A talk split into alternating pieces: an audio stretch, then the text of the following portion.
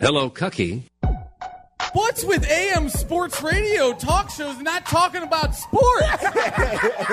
This is The Changing Station with your host, Cucky the Dwarf. Cucky the Dwarfy Boy Boy. Talk about sports! I want to hear about Fernando Tatis. Cucky the Dwarfy Boy Boy.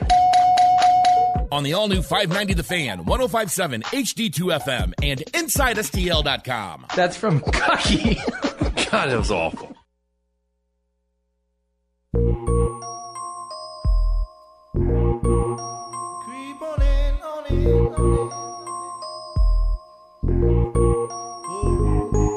Welcome, St. Louis and the world, to the Changing Station. You know what it is? It's the Rose Extermination Changing Station. Gotta pay the bills first, you know what I mean, Craig? Them spiders and mice. Spiders and mice. They're trying to infiltrate your house. It's not a scare tactic. It's what's going on. They just want shelter as much as the rest of us, okay? 845-6101, Rose Extermination. They make this show happen, and they're big believers in what we try to do here. And what we try to do here is spread a little love, spread a little knowledge, and that's what we're going to do here tonight, ladies and gentlemen of the world, because we're global. We're global. But we got some very special guests in here tonight. We got Robbie, how do you say your last name? Bazell, Robbie Bazell, Stephanie Tufts. Yep. Dang, I'm good. Blake Bell. Yes, sir. You guys can, your last names, same letters. Not much different. A lot of love in here tonight. When, as always, we got the Plowboy. We got Craig. What's up, guys? How you doing, babe? We got people in the Cuck studio, too, but they can't turn his mic off. Don't let him talk. No, yeah, it didn't work. It didn't work. His microphone didn't work. The intern's here, too. What we're going to discuss tonight is the legalization and the hypocrisy and the lies and just pretty much everything concerning cannabis, CBD, THC. We're going to try to educate you a little bit.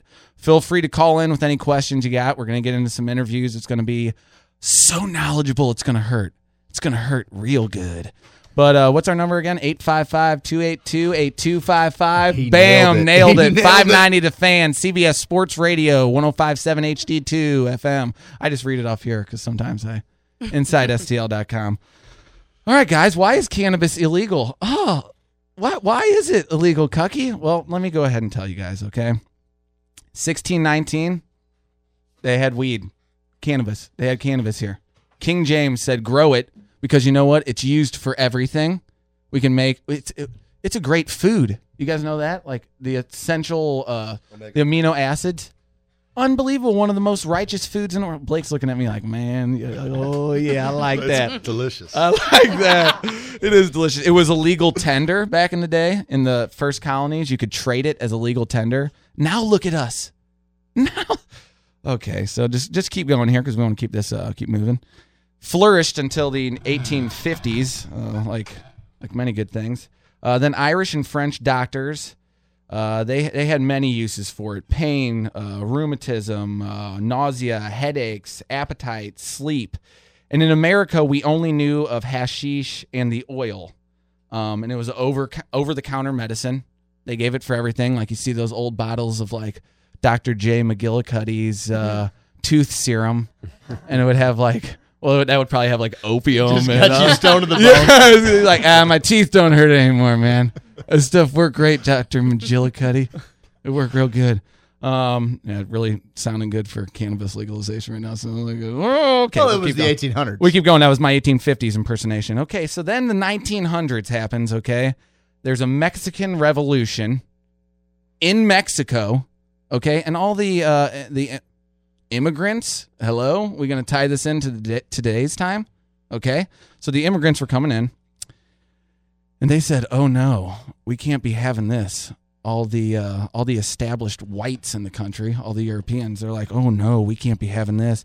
And the Mexicans came in, and they would roll it in leaves, and it was the first time we as Americans had seen it smoked, you know, that it was different, so we're like, okay, we can't have that.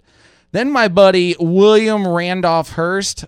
Oh, I do not like that guy very much. The paper baron? You're exactly right, Craig. It is the paper baron. He Well, he had crazy news stories, and this is like in the New York Times, where it's like, oh my God, a white woman wanted to have a baby by a brown man.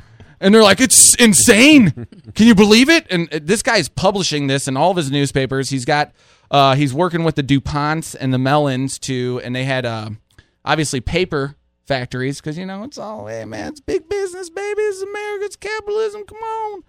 So they said, you know what? Mexicans plus marijuana, which is what they were calling it. They said that equals bad. I wrote that down in my notes. Mexicans plus marijuana equals bad. I hope no one building a wall. Hope dude. No one sees this later in history. And then in the 1930s, again, they were hyping the hysteria of the, you know, immigrants populating with the white people. It's like what? This is the 1930s. This is not that long ago. 1937 Marijuana Tax Act, which. You know much about the Tax Act? It's still like legal, but you have to get a... Yeah, they said, we'll just go ahead and we're going to create a stamp. You have to get this stamp from us if you want to grow it. But we're not going to produce any stamps. Or we'll make it so hard to get. And this is also the time you had marijuana prohibition starting with the taxes right at the end of alcohol prohibition coming back out. You've got... Anslinger, who's got a department that he's has the next guy on the list. He's the next guy on my list to do. So he goes to Hearst. Hearst hates Mexicans back then. Hates them. He lost 100,000+ acres down in Mexico. He lost 100,000 acres of trees. There you go. He wasn't happy with what happened down there. That kind of drove his hate for Mexicans. To expand on what you were saying, but continue. How about that, man? But that's back in the days too when you could kind of lie to people. You could say, "Oh, your neighbor's a terrible person." He's a terrible person. You're like, I bet he is because I have no Snopes. I have no way of knowing. He sounds terrible. This guy wouldn't lie to me. And now you're like, oh, I'm actually Facebook friends with that guy. Not too bad. I don't like his political hot takes. You know, he's got a little weird. He's a little weird. Too many likes of my children's pictures online, which I'm like, it's my kids in the bathtub. Why are you liking that? I don't like that. I'm like, oh, that's cute, and I scroll through. I'm not going to like that. I'm not going to go on record saying I like my friend's child. And I'm getting a little bit off topic. So Hearst, Mellon, DuPont, they hate hemp, echoing what we're talking about with the trees. Well, then after World War II happens, and they say, you know what? We need a bunch of hemp. So they started a program called Hemp for Victory. And you can get online and you can see these propaganda videos, actually reverse propaganda, because they're like, we need rope. We need, I don't know if they needed sales, possibly, but that's probably not right. But, you know, there's canvas. Canvas. Cannabis. The first part of canvas. The sails that brought the pilgrims over were made out of canvas. Yeah. How about that? Dang pilgrim hempos. Sativa snorters. That's why they stayed here. They smoked their dang sails when they got here. They don't know how to get back. And cannabis, I was learning cannabis is cane, and then abyss is something with the two sexes. Like all these old ancient cultures had names for cannabis, saying that it was a plant of life that also had a male and a female counterpart. And it's really interesting because this goes back 8,000 years before Christ. The Chinese were using... I owe an apology to the Chinese, actually. From the calendar year. Doesn't go past Christ. It's talking about. BC? You don't know. Well, I'll tell you about it after the show. But so World War II happens. They get this Hemp for Victory program. That lasts for a little while. But then the hippies come. Oh, no. Free love? And they don't want to go to war? Like, has anyone seen Pineapple Express? The beginning of that movie is one of the greatest things of all time. Have you seen that? Where they rock down to Electric Avenue? No, they go... Okay, I don't know what that was. But they're in like a bunker and they're testing soldiers. They're like, we're going to give them cannabis and see how much they want to fight in the war. And the guy's like, man, I'll tell you what's messed up about war. And they're like, okay, we got to make this stuff illegal. Shut this down real quick. So they said, okay, so then old Nixie, old Nixon comes in. Was he the war on drugs? Was that? It was, yeah. The war on drugs. Wow. And he instituted the Controlled Substances Act in 1970, which scheduled drugs into 4 different categories. And he went ahead and put cannabis in that old Schedule 1, which has 0 medicinal value. And we're talking about a plant that is in the pharmacopoeia of U.S. history for as long as doctors were around. And now in 1970, that's like 50, 40, 47 years ago. Thanks, Craig. But you know, that's not that long ago. And I wonder, is the war on drugs, was that a tactic, you think, politically? Like, because it can't be based on logic. Oh, 100%. They've come out from the White House tapes where Nixon had everything in the Oval Office bugged. So they have everything he said, and he's on tape saying, "Make the marijuana illegal. We got to go after the damn blacks, the hippies, and the Jews. What in God's name is wrong with these Jews?" He's going on in the Oval Office about it, openly saying there's, you know, and it went against the Schaefer report. He had a commissioned report about marijuana from a guy Schaefer who was shooting for a judgeship. Guess what he never got? Yeah. Because the report comes out and he says, shouldn't be scheduled, should be easier. I mean, we should be more lax in tobacco and alcohol on this. I don't know why you're having me chase this. Well, he gets kicked away. He tears the Schaefer reports up, hides it, and then goes ahead and attacks everybody. He wanted to keep the war going on, so he wanted to attack the people that were trying to stop it. Man, and the war on anything is just a money-making scheme just going over and over and over. Well, then in the 90s, they figure out about the endocannabinoid system, CB1, CB2 receptors, which run throughout our entire nervous system, our entire immune system. They start figuring out that there's CBD and there's THC, and even now they're finding out about these terpenes, all the terpenes in it, and these things are like, oh, they're like magical in there. There's so many different combinations of CBD and THC. It's two of the molecules, I guess, that make up that are part of the cannabis plant, and cannabidiol and cannabinol. Thank you, Blake, for being here. And so one gets you high, THC. The other one does not get you high. I'm using air quotes right now. You can't tell on the radio. But they're even trying to outlaw CBD. I know CBD is legal in Missouri right now, but it's only up to a certain amount, and really you don't even... The fact that it's not regulated in the way it needs to be, we don't even know if we're getting the medicine we need. The hemp versus cannabis thing is crazy, and it's the CBD thing, them trying to make it Schedule I federally, is unreal to me, because obviously we have two parents in here. Have both of you tried? Did you try CBD-rich oils at first? That's what my son takes. He takes just CBD only, and it works for him. Yes. What's your son's name? Robert, what's up, Robert? Is he listening? What's up, Robert? I don't know, maybe in bed. Your name's on the... Yeah, he should be in bed. Or playing video games. Yeah, I know. I wish I was there with him, to be honest with you. So he does a CB-rich oil. Yes. And how does that work? It works amazing. From the first day he took it, he hasn't had seizures. And I did a lot of research into what I was going to give him, and I ended up finding... out of Colorado, CW hemp. It's Charlotte's Web. Yeah. And it's made specifically for kids with epilepsy. Does your son have Dravet? You know what? His diagnosis isn't really firm. Not all of his seizures show up on an EEG, and so I've gotten one diagnosis, and then it's, no, he doesn't have that. And so now we're on our third neurologist. I mean, how is the mental strife of that? Because my kid had the flu, and I about lost my mind. You cannot imagine. He started with this in March of 2016, and through January of this year, I mean, there were days where I couldn't even get out of bed.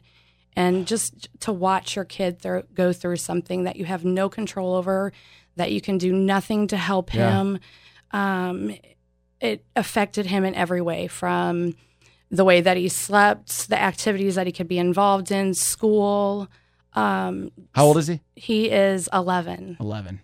Awesome. How frequently was he having seizures, if you don't mind me asking? You know, it was really hard to tell with him because he had different types of seizures, and some you wouldn't even notice. But I would, dozens a day. Wow. You know, dozens. Wow. Well, your daughter was having thousands a day, is that correct? Yes, my daughter Skylar was diagnosed with Dravet. They gave her an EEG. At her one-year-old birthday, she had her shots. Okay, so within 24 hours, she had 105.8 fever. Whew. And since then, she's had seizures ever since. So they gave her an EEG, and she had 125 seizures in 25 minutes. That's over 250 an hour, 4,800 a day. So I did try, actually in the state of Missouri, they force you to try 3 pharmaceuticals, but with Dravet, it can only trigger more seizures. They force you? They force you. She has 4 different types of seizures. So she's got, the pharmaceuticals can help one, but it'll trigger the other 3. But they forced me to try Xanax, a Clonopin, and Valium. So basically, I put it on Facebook, right? For a 2-year-old? She at that point, she was 1 year old. Ooh, I've seen that stuff knock my friends out for a weekend, man. Yeah. People take it recreationally not to even have fun, to like forget and get crazy on it. The medications my son took were all on the FDA's list. Warning list for children that's the increase of suicide risk. All three of the seizure medications. Unbelievable. Yep. Yeah, she's on, they tried her on Keppra too. So the first thing they tried was Keppra since they said it was the safest. But I had people reaching out around the country saying within a week they had suicidal thoughts. They can't eat, they can't sleep. So I tried the Keppra since it was the safest. She was in the hospital twice in a week getting an IV because she couldn't eat or sleep. So then at that point, they decided to try Valium and the Xanax, and she couldn't walk. She was a zombie. Literally, I had parents reach out to me saying, you know, since the oil in the last year, they've been able to try it down at Cardinal Glennon. It's working now with the seizures, but it's too late. Their child has brain damage from the FDA drugs, or some have even died, and they said they wish they had the courage to do what I'm doing right now. I mean, I have to go and get, even in the state of Missouri, as far as THC, they only allow us 6%. So I've tried everything. I tried the high CBDs. I tried the Charlotte's Web. Nothing worked for my daughter. All it was doing was she was dying in my arms. She dropped to the 1% in height and weight. So I had a farmer reach out to me from Colorado, and he said, come on out, Robbie. So I came out there, Skylar's mom and I. We go out there and meet the guy, and he gave me 2 high CBDs with a little bit of higher THCs, one 6%, one 8%, and he had a split that was 50% THC and 50% CBD. He said, try the lower ones first to be safe, but in epileptic kids, 10% can actually have more seizures if it gets too high of a THC. Okay. So I tried it all, and nothing was working, so I have given her the last 4 months the 50% THC, and the 50% CBD, and she has not had one seizure. Not one. Unbelievable, dude. Right now, she's in the 51% in height and weight when she was in the 1% and developmentally. A month ago, they came by to see if she would qualify for any special needs programs. She's actually developmentally 24 to 36 months. So she's as smart as a 2 to 3 year old. Yeah, and people say, weed makes you dumb. Well, my daughter's like a genius right now. And, that day she got the oil, she walked and she ran for the first time and jumped and looked down at her feet because she was surprised she didn't fall down. So that's what makes me mad. That's why I'm out here. My daughter's good. I want to help out people, families like mine or kids, innocent kids that are being pumped with Xanax and Valium. They're telling me a lot of these families, that you got kids under 10 years old having to get their vital organs checked. Because of the damage the pharmaceutical drugs are doing to the liver, the heart, and the brain. It is unbelievable that they're even making you guys have to figure out the right medication allotments yourselves. As parents, your there kids are no guidelines. Almost become guinea pigs to a certain extent, but at least with cannabis, you could feed her as much as you wanted to, and there's no case of ODing. Yep. I've had friends who lost friends on all those pills you named. Yep. All those pills. How do doctors prescribe that stuff? And do they walk you through it? Are they quick? What are your guys' doctors like? Each doctor's appointment was 20 minutes long. The same thing if you have a cold and you go to the doctor. It's exactly like when you have a cold. They'd prescribe my son medications. They would work for 3 or 4 weeks. I'd call him and say, it worked. Now he's starting to have seizures again. They'd up the dose.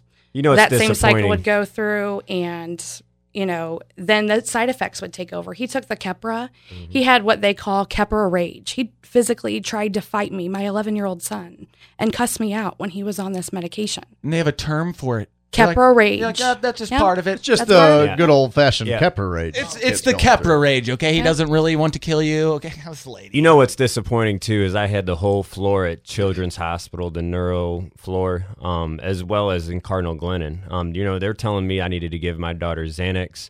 And I said, why would I not move to Colorado and give her something with no side effects when the CBD overcomes the negative side effects of the THC? And so what I'm doing right now, I'm giving her a Keppra in the morning and at night. So that's how I'm getting away, I believe, with getting her a higher amount of THC, because the negative side effects of the Keppra is rage, not being able to eat, not being able to sleep. Well, what does marijuana do for you? You're hungry, you're happy, and you're sleepy. So, I mean, I'm thinking I'm getting away with more THC from causing more seizures because the Keppra, in a way, you know, between the two, they're combining into something that's working for something that's intractable, something that they told me by the age of 2, she would regress and have an hour to 2 hour long grand mal seizures. And she has a 30% chance of dying every night I put her to sleep.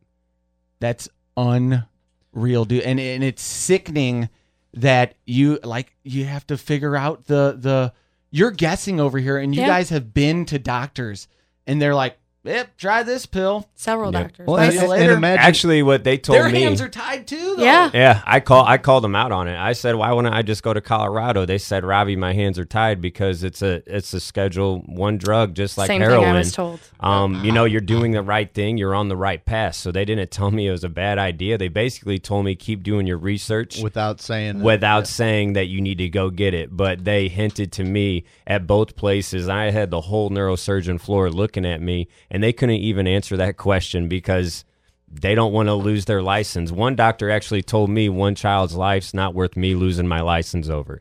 Oh, my God, I mean, man. Yeah. Well, and he about didn't have a license. I was going to say, I'm not sure if I'd want to say that to old Robbie over here. I wouldn't be the guy who did that. Imagine, you know, we're living in a society that is making parents choose between being a felon and being a hero to the one person that depends on them solely to be the hero in their lives. So you're going to be the hero to the one person that depends on you, or you're going to be a felon? It's a ridiculous position to put people in. It is ridiculous.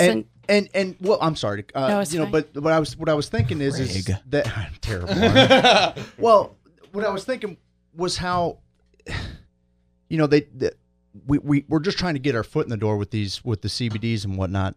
But thinking about your case, that's unique. I haven't heard very many kids taking that high of a THC level. The point is we're not studying this medicine well enough to find out what works for everybody. We can't paint it with a broad stroke. No. You know, it can't be painted with a broad stroke because each kid is different, each person is different, and there's probably medicinal benefit. You know, the number of different CBD or different elements and even those terpenes that we were talking about.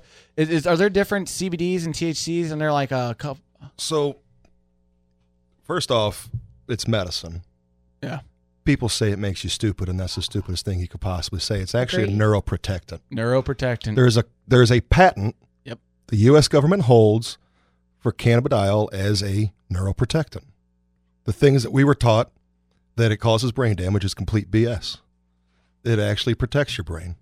Dr. Lester Greenspoon of Harvard University says if he was playing football, he'd be smoking CBD 20 minutes before not only every game, but every practice, before and after, because it's a neuroprotectant. It actually protects the brain. So you're doing your kids a favor by giving the CBD because it's actually helping their brains. It's protecting them. As far as the plant, so we've talked about two cannabinoids so far, THC and CBD.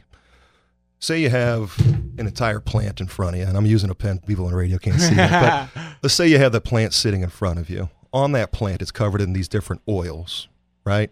It's all these different things that the plant's producing. It's producing cannabinoids. THC is one of them. THC gets you high. You have CBD, CBG, THC is actually THCA on the plant, which is why you can eat plant matter and you won't get high. So when you actually smoke it, it decarboxylates, knocks off the A, and you just get THC, and that's why when you smoke, you get high. You can't eat it and it hurts you. But there's over 100 different cannabinoids. THC and CBD are two of them, but there's over 100 different of plants of cannabinoids in it. So when they're taking these different tinctures with CBD and THC in it, it depends on if it's full spectrum, if it's only if it's been 99% crystallized CBD only, if there's a percentage of THC, what they're able to get shipped across state lines has to be less than 0.3 or 0.03% THC, which is minuscule. It couldn't get you high if you ever tried. Yeah. I mean, it could be 1% and it still wouldn't get you high, right? So it's medicine, and the thing is, it's real hard to study. Most doctors that they've been traditionally trained, what do they want? Single compound molecules, right? They want something they can patent.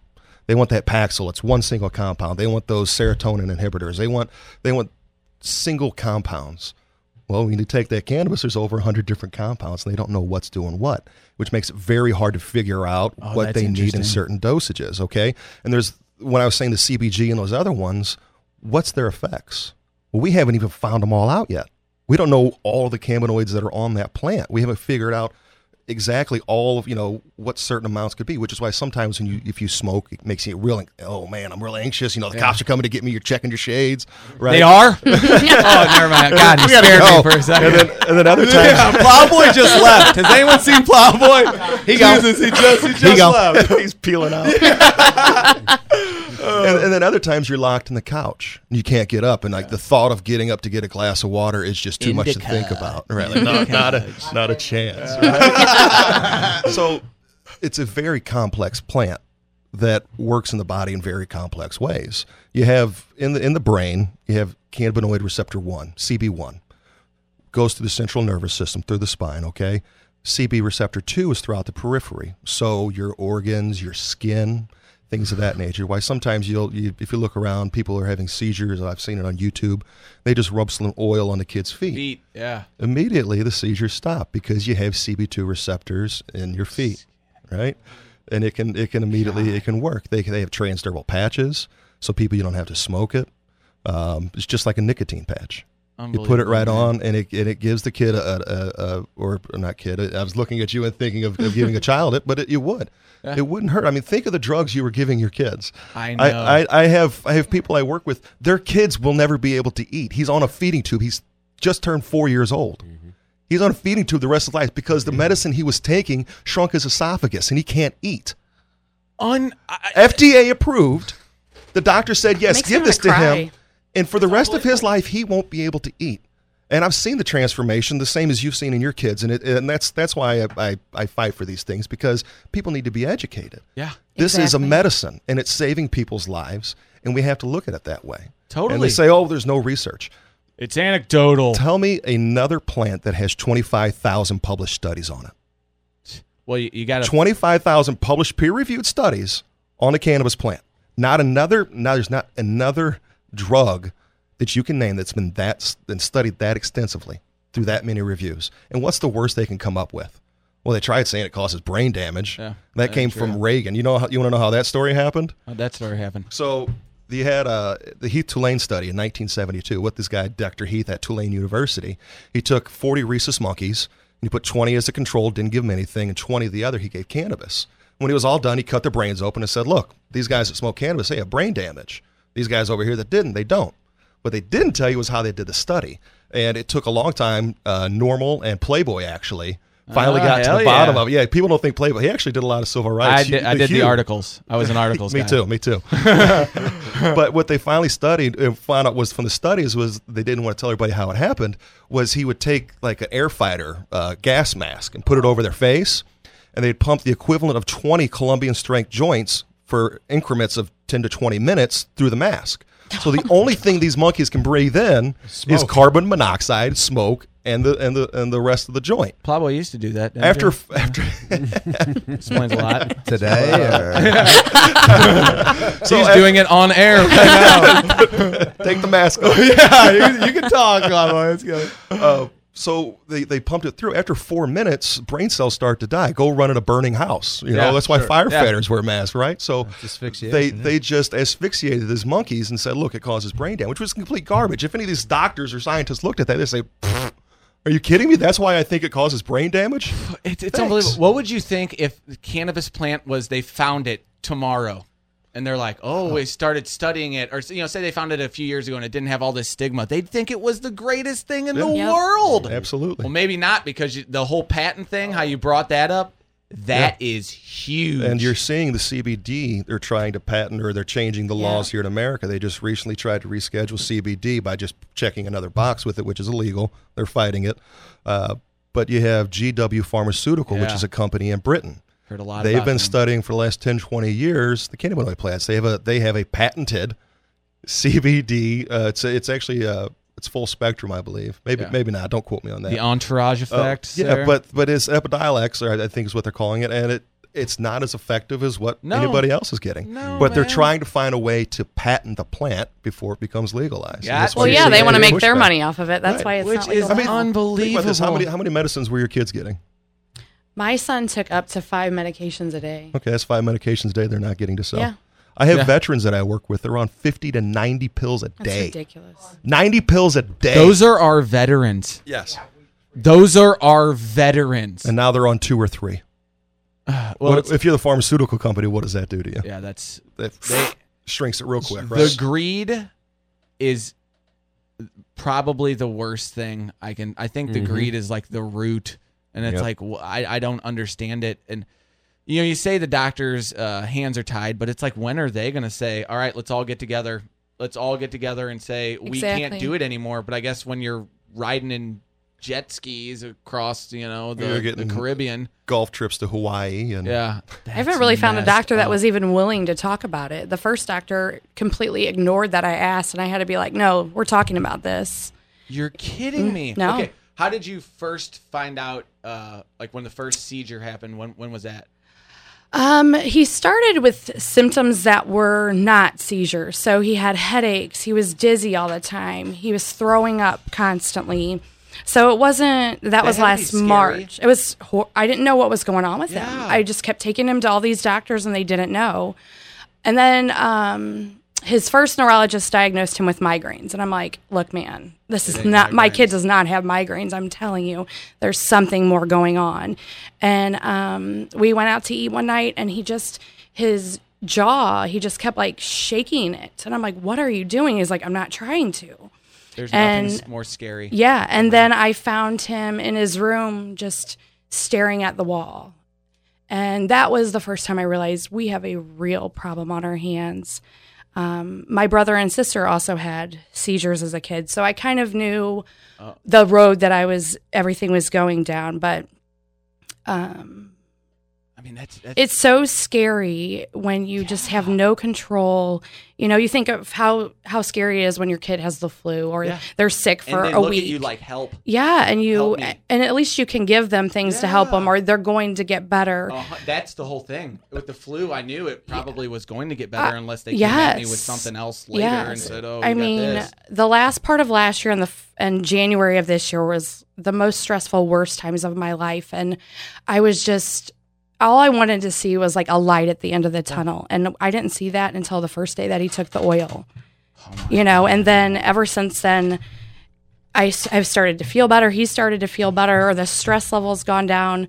And I'm finally to the point a month later where I'm not constantly just like, okay, when's the ball going to drop? When is it going to start back up? And I really don't think that it will. Oh my goodness, man. And it has to still be a weird position for you guys to be in, because it's still like in limbo a little bit. It's kind of very hard. It's working, but you're like you said, you're like, when is it going to stop? Is it to be so desperate as to, do something like that for your kid? First of all, it wasn't. I never second guessed myself. I was just like, this is what we're doing. And after we did it and it worked, I'm like, people have to know about this. I'm telling everybody I know. Yeah, how'd you find out? So I had already known about the oil, but I thought it was illegal here. So my dad started doing some research and he's like, no, it's legal here. You need to look into it. And I really didn't do too much research. After that, I just found out that it was at least kind of legal. And I decided that's what I was going to do with my child. As soon as we had this 3-day-long EEG at Children's Hospital, and I went there and got no answers. It was probably the worst experience of my life. I was completely stressed out, and to be honest, I was screaming, yelling, and cussing out doctors the entire time we were there, because I was so done. I couldn't. There was nothing else in life. Help me. I was begging for help, and no one was helping me. And I had already ordered it. I actually ordered it while we were staying there, and it came the next week, and I'm like, you're taking this. You're in a hospital ordering medicine. Yeah. Yep. The sickest Skylar's been since she's been on the oil. Okay, so she went in, she got a fever. So epileptic kids, they're going to have some seizures. So they took her in, her fever. So the first thing that you noticed with her was just a fever? Was a fever. She had another 105.8 fever. So I had to take her into the hospital. So she was there. She was on an IV. Things were good. I went to work. I come back. So since she was having a fever, they decided that's when they wanted to try another EEG. Since she's got a fever right now, we can see what kind of seizures she's having. So they decided, and this was at Children's, and you know, her CBD oil, her cannabis, is not allowed on the premise. Yep. So that 24 hours she was in the hospital, she had 40 seizures. So she went from 4,800, even let's look at that, 4,800 to 40. That's over 6,000%. That's a miracle in itself. Yeah. So even when she was at her worst, so the worst she's been was under the care of the hospital. And honestly, how I found out, I don't want to get biblical on you guys, but seriously, when... No, we're big Bible people around. I found out I was going to be a father, right? So I prayed. I wanted to be a better person. So I looked up different stuff, different prayers I could do. To get whatever is bad in me out. Everyone's got their own demons, 100%. So I went into the shower, I prayed, whatever is in me, leave in the name of Jesus Christ. You have to demand it because he's stronger than the devil, and the devil flees from him. So what happened was I threw up in the shower after I started praying, and I heard, "I've been waiting for you." So I got out of the shower, I Googled what it meant whenever you throw up and during prayers like that, and it means that happens in exorcisms. And that day, I started doing research on medical marijuana when Kelly was 2 months pregnant. So little did I know 2 years later, that's what was going to save my daughter's life. What? Swear. No, swear on Skylar, swear on everything. Unbelievable. I believe in all, because we talk, you guys familiar with ayahuasca or other plant medicines? Because there are so many plant medicines out there. We were talking PTSD with the cannabis. Well, this ayahuasca, they're figuring it has an 80% success rate sometimes. Small studies, but you purge when you do that. You just get all of it out. We're a whole symbiotic relationship. We have an endocannabinoid system in our bodies. Did you guys even realize any of that? Or I guess that's all of your own research, because I asked my buddy, my best friend in the world, he went to med school.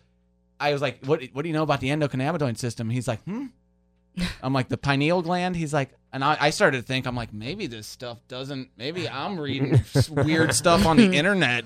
Because he's looking at me like, dude, I went to med school. What are you talking about, you hippie? He calls me. But I'm like, we have a whole system within our bodies that we're not even being told about. And it literally deals with every part of you being a human.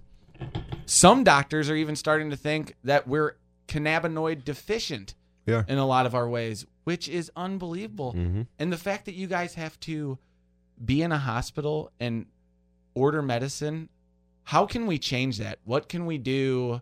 This is probably where you come in. Where are we at in the legalization process of all this? Currently, there's a couple bills in the House, the legislature, that I don't really think will go anywhere. It'd be nice if they did. There are a couple bills in the House, Missouri House? Yes, Missouri legislature. Okay.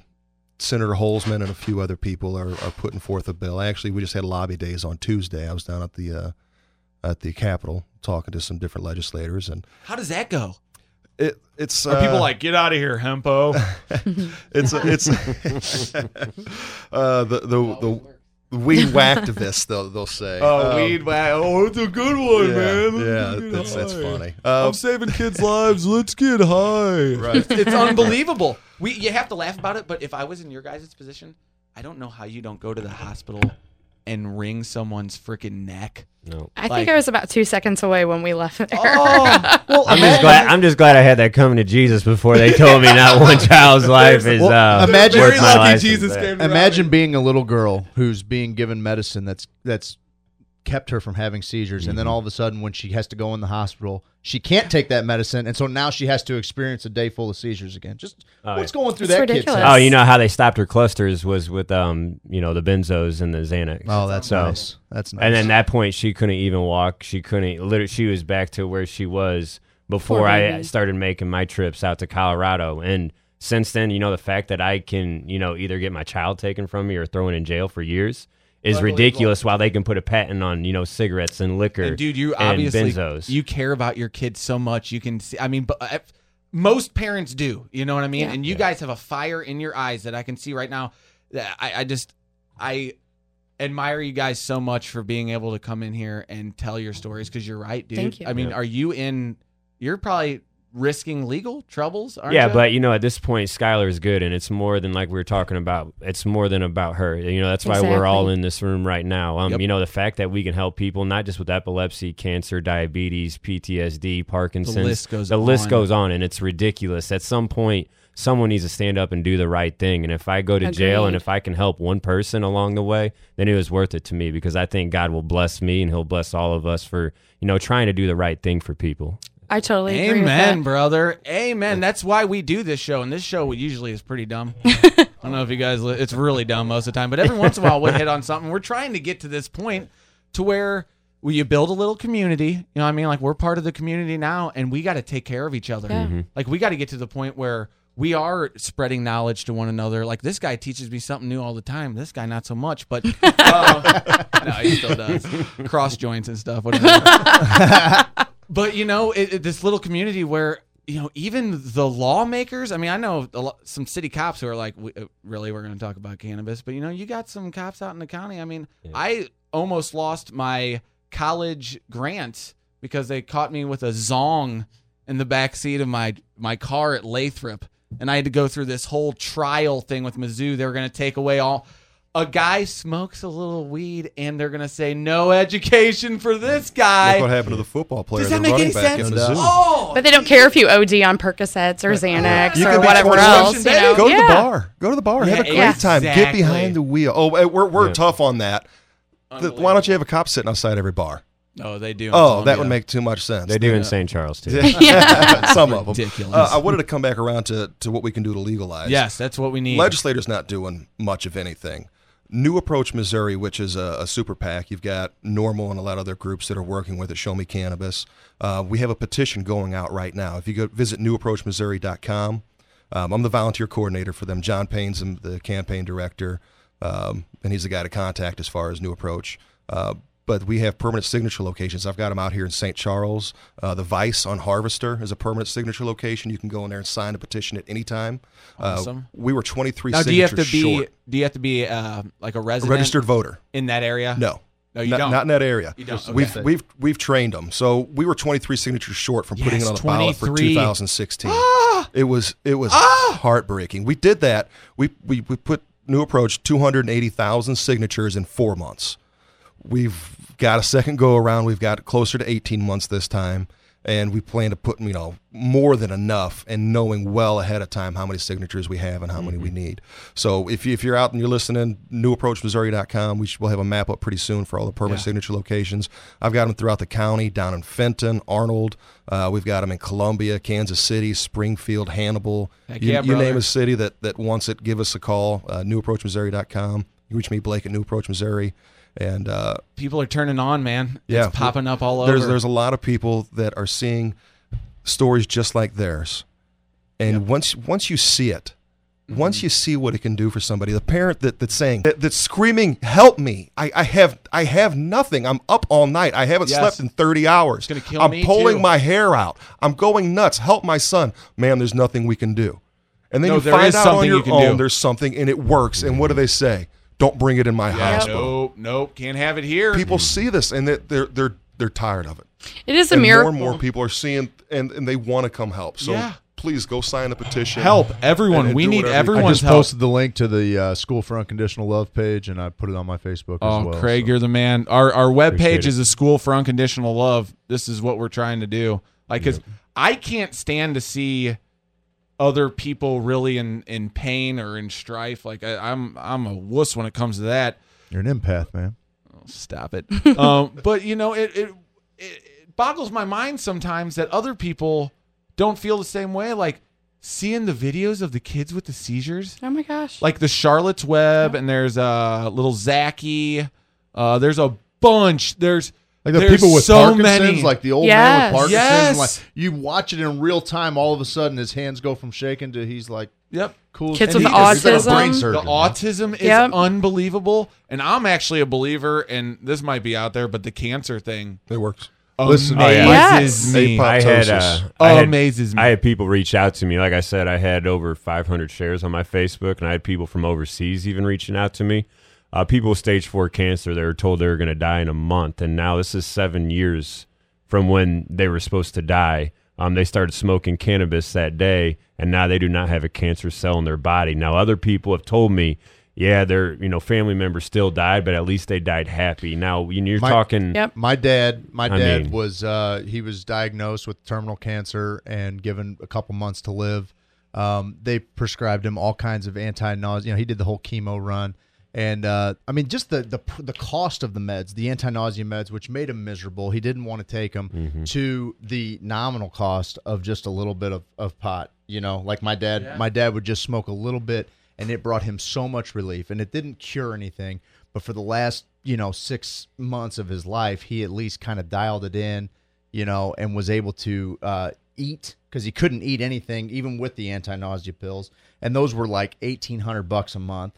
It was unbelievable. So it didn't cure anything, but it definitely made some of that pain subside, and it made our time easy, so much more enjoyable. Yeah. Mm-hmm. And for that alone, that right there. That was one of those things where, and I can't relate to what you guys are going through, but in a small way I can, because at that point I even said to a buddy of mine who's a police officer down in Texas, I told him, I said, listen, we were having a debate about pot, and he wasn't necessarily anti-pot or anything, but he was trying to tell it, from kind of a law enforcement perspective.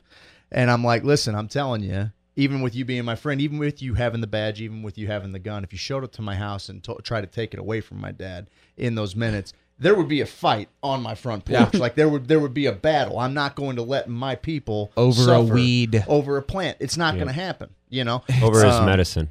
That's what I don't understand about the legalization is, do you remember ever voting for whether a chemo treatment or Percocets or Xanax or any other kind of pharmaceutical chemical poisons were put up for a vote? Right. I don't remember ever voting for anything like that. Chemo. But we have to vote for marijuana to be legal. Very interesting. That's a very interesting point, because it doesn't make any sense. No one would vote for it. Probably has something to do with the single compound thing. Well, it has to do with money and greed and corruption of big businesses, politicians, lobbyists. Like normal probably has you probably have a pretty good view, like as far as like veterans go. I follow along with like MAPS, which is the multidisciplinary Association for Psychedelic Studies, and they're treating PTSD with mushrooms, psychedelic mushrooms, and different ayahuasca, different plant medicines, but MDMA treatments. Obviously, I would think that cannabis has an effect there. What do you see from your end there as far as with veterans, being able to treat PTSD or anything like that? Is there it works? It really truly works. I have most of my best friends went off and served. I've never served myself. I've got a lot of really good friends now that have come back, have retired or different stages, and a lot of them suffer different, whether they were, hand-to-hand combat killing people, whether they were ejected out of a fighter jet plane. They've gone through some serious bombs and IEDs blown off, legs gone. You talk to a woman that's absolutely losing gorgeous. Friends. She's beautiful, but from the breast down, she's completely shredded. And it's tough for them, and they're giving all these nasty chemicals, the same ones they're giving their kids, the barbiturates, the opioids, everything they can give them, and it doesn't work. There's two things that the VA can give a veteran. You can give them Paxil or Zoloft if they have PTSD. That's ridiculous. It. What are the side effects? Well, if you have PTSD, you're already probably not feeling too good about yourself. You probably are a little down. Well, number one effect is it. On the list from WebAD is it makes you no longer able to get hard if you're a guy. You've got no sexual fortitude. So now you've lost that. You're going to start gaining weight, and it takes a month or two to really start working. So you're really going to hate yourself, and then after that, it's going to increase. It's going to increase suicidal ideation. Yep. So I know you're already thinking about killing yourself, and you've tried it once or twice. Why don't you have some pills that are going to make you want to do it more? And you can just eat a bunch of us at one time and try to do it then. And they do. So, and if they do it with alcohol, they're dead. It's infuriating. So are they studying this in like in legal states like Colorado and Oregon? There's actually a study going on right now. Dr. Sue Sisley's down in Arizona. She's working in conjunction with another gentleman. I forgot his name. I shouldn't have, but he's up in Baltimore. And they're running a study right now. But the marijuana that they're getting is coming out of Mississippi State, which is at most Oxford, 10%. Yep, it's not really good. That's stuff. Huge. That's huge. That's a huge point. We are only our researchers are only getting to study dirt weed using quotations, and these growers are growing the most magnificently beautiful plants you've ever seen, and they're like, "We can't touch them. We get ours from Oxford, Mississippi." You don't get anything from Oxford, Mississippi, okay? That's you catch a buzz in Oxford, Mississippi. Okay, I will do that. All right, it's cool. So it's the first study where they're actually seeing how it helps veterans with PTSD, and there's a big screening process for it, but it's the only one that they've been able to do so far. When she finally got it approved 3 years ago, she was at Arizona State University, and they fired her. They got pressured, and they fired her from her position because they did not want her to do a study that she had fought to do to get PTSD studied. They kicked her out of the university so she can no longer do it. 3 years later, she's finally back on track, has things going, and she's finally able to get it going. So we don't know because there haven't been studies. We know that it's safe. You can eat 8 raw potatoes and overdose. Yeah, sure. Eat a couple too many of those Xanax. Yeah. Good night. Yeah. Oh, 100%. Go have a bottle of Tylenol. Yeah. See you later. Yeah. Okay. There's a lot of things out there that can kill you. Cannabis can't. Yeah. It cannot. As I was saying, you have the endocannabinoid receptors in your brain. Guess where you don't have them? In your brainstem. Yes. Yes. Where do opioids affect? Your brainstem. They stop you from breathing. You're dead because the brain shuts down. What's supposed to keep you going is your brainstem when everything else shuts off. Yep. You don't have any receptors in your brainstem for the cannabis plant, so it can't affect you. You've got receptors all over. Here's another thing you were talking about, how marijuana makes you feel. And I hate the word marijuana. Me too. I'm a huge cannabis guy. I'm a part of. I'm the executive director of Greater St. Louis Normal, the national organization for marijuana laws. I don't even like saying it. I know. It's marijuana, sir. Okay. It just doesn't sound as good when it's Norcal. I don't know. Norcal's got a good ring to it. So. When you go ahead and you smoke marijuana, what it does is it mimics a chemical that your brain naturally produces. It's an endogenous chemical. Endogenous meaning your body produces it. That chemical is called anandamide. The reason they were able to find this chemical is because it mimics the same thing THC does. So by finding THC, they are able to find the chemical anandamide that they named. Now, why is it named anandamide? It's kind of a weird name. That is. It comes from the researcher that found it was working with Dr. Raphael Mechoulam in a Hebrew university in Israel. Israel's been studying it. Oh, they're all over it. That's the guy that studied it in the 1960s is Raphael Mechoulam. He studied the endocannabinoid system in the 1980s. But anandamide is Sanskrit, and the guy that found it was able to name it, and he said, I got this one. And Sanskrit is... or anandamide is Sanskrit for bliss molecule. Beautiful. So THC mimics the same exact chemical that makes you feel good. Now, we have soldiers, as you were talking about, with PTSD, and we're giving them stuff that will make them want to kill themselves. Mm-hmm. Or we could give them... the bliss molecule. How are we doing this? I feel like I'm taking crazy pills. Dude. Your body naturally produces it. Can we touch on something we talked about a little bit earlier? So in Colorado, it's a rec state, so you can go in, you can buy it. But we were talking about how veterans, they could essentially go buy it, but they're risking. Yeah. They're taking a risk doing that. I have military veterans that have moved out there that I know that were seeking medical cannabis. They don't allow medical cannabis in Colorado. For PTSD. For PTSD, correct. So they have medical, and you can go buy it recreationally. But if you've been raped, or if you're a first responder, or if you served overseas, or maybe you walked in on your parents and they're both dead. Yeah. Which is a story I've heard of, and she relives that every single day. Well, guess what? You don't get it. Now, right now, this Senate committee hearing on Wednesday, I'll be speaking at it. They're finally, hopefully, going to allow PTSD as a recognized condition in that state. But we'll see what happens. Well, good luck, man. I hope that goes. Yeah, I hope that goes. So I guess they risk losing their benefits. Yes. So that's incredible. It's legal for everybody else, but you're losing everything that you have if you decide to partake and try and heal yourself. Hey, just wait till giving them millions of dollars. Wait till Veterans Day, though. Yeah. Wait till Veterans Day, Memorial Day. We'll shoot. But hey, Colin Kaepernick is not hearing it. All right, he didn't stand for the dang anthem. Well, I was here. It's going to take time too. Obviously, it's going to hopefully November 2018 is when. Correct. November 2018 is whenever Missouri will hopefully not hopefully, we will be voting November 2000 if people go out and sign that dang petition right now.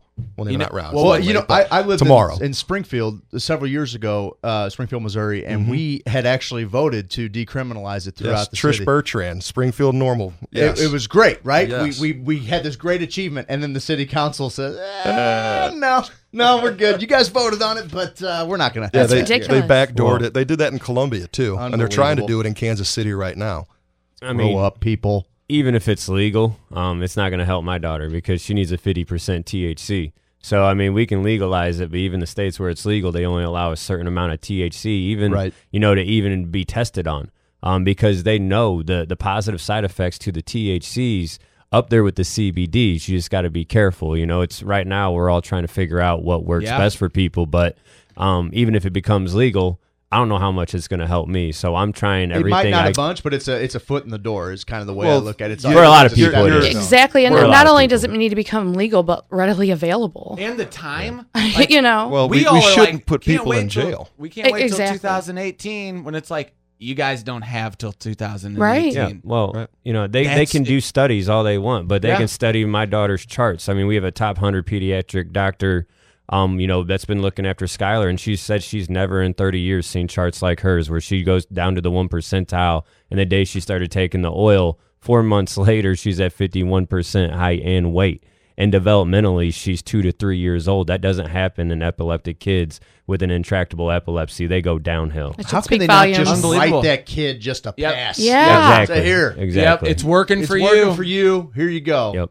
I think if people would see the true miracle that it really is, they would understand. I mean, if you don't have a child with a chronic illness, you just cannot understand what it is to go through that. You guys are making that possible. Yeah, this is it right here. And what we can do is you can volunteer, right? You can get with normal... Get involved with normal, New Approach. We need people to go out and collect signatures. Every Monday from here for the next couple months, New Approach, if you check us on Facebook or on the website, all over St. Louis, I'll be training people on how to properly collect signatures from people to make sure they count. Beautiful. So all of our listeners, come out help out, man. We'll be out here in St. Charles pretty soon. But if you just want to go sign, there's permit signature... retroactive on Mid Rivers, Brian's Golden Pawn out in Wentzville. So we've got them spread basically down Highway 70 out here.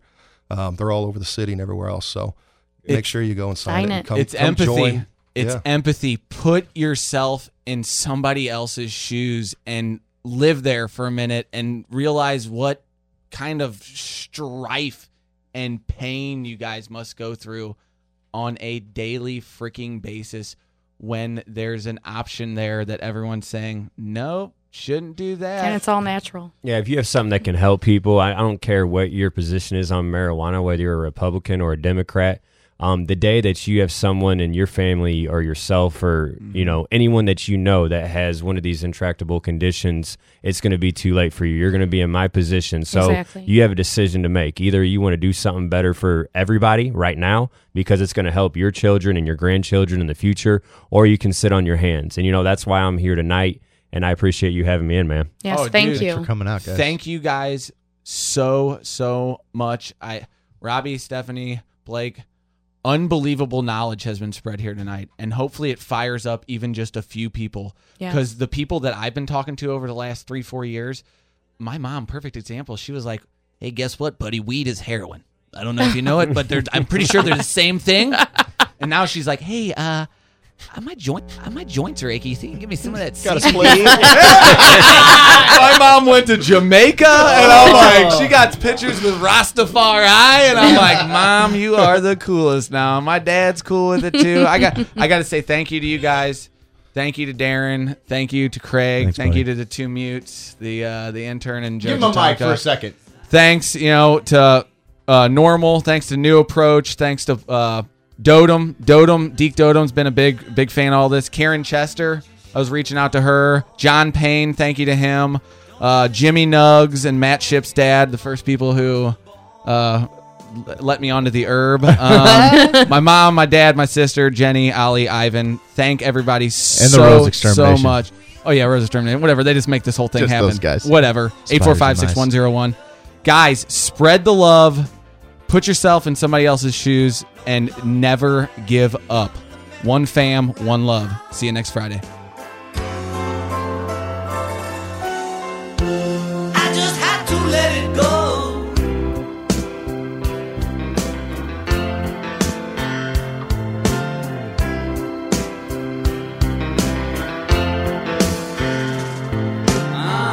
People asking questions.